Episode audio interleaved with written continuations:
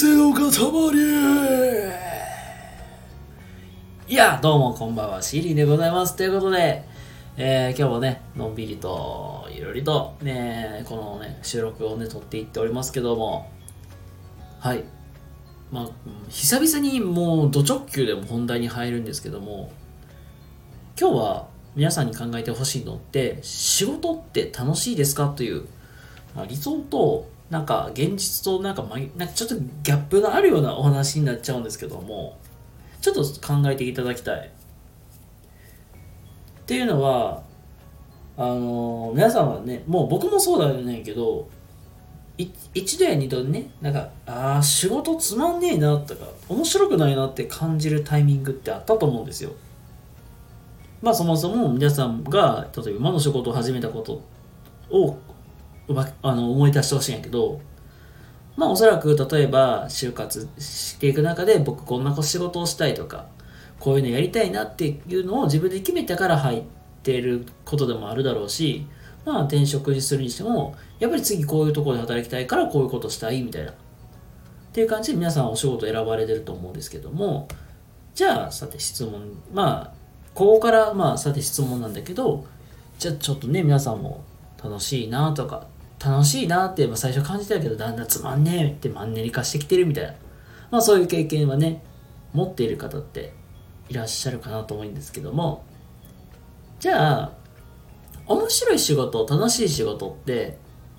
どうやったら見つかると思いますか？ここちょっと考えてほしい。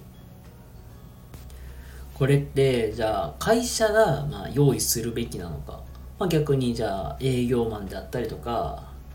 上司がまあそういうお仕事を用意して、それをあなたこの仕事やってって言われるまでまあ待つかみたいななところで言うと、これ両方とも違ってるで、うんまあ、ここまあすごいポイントなんだけど、誰かにこういう環境を用意してもらうのではなくて、あの自分でこの仕事なんだろう、面白さみたいなのを見つけていく、まあそういう創意工夫といったらいいんかなっていうのをやっぱり持っててほしいんですよ。ここがまあ実はすごく大事なポイントなんですよ。まあまあどういうことかっていうと、まあやっぱりその会社から与えられる仕事、上司から言われる仕事って、まあ、どうしてもまあ限界はもう必ずあるのは当たり前なんですよ。で、あのー、じゃあ襟好みしてこの仕事つまんないからやらないっていうわけにはいかないじゃんっ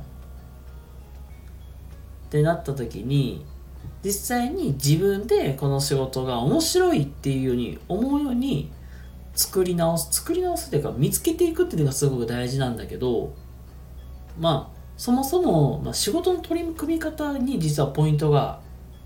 隠れてて、でそこをちょっと今から話していくんだけど、じゃあ仕事で面白いポイントをじゃあ見つけていかなきゃいけないねってなった時に、もうこれ作り方 に, に実はポイントがあって、うんじゃあそうだな、例えばハンバーガーを作るお仕事をする際に、まあ、マクドナルドイメージしてください。マクドナルドの、まあ、裏方で働いているバーガー作りをしているお兄さんお姉さんをイメージしてください。じゃあ彼らたちの作業ってまあほんま単純じゃないですか。パン用意して、中に入れる具材をまあ順番に入れていって、セットして包んで、はい、完成、シャーン流していってるじゃないですか。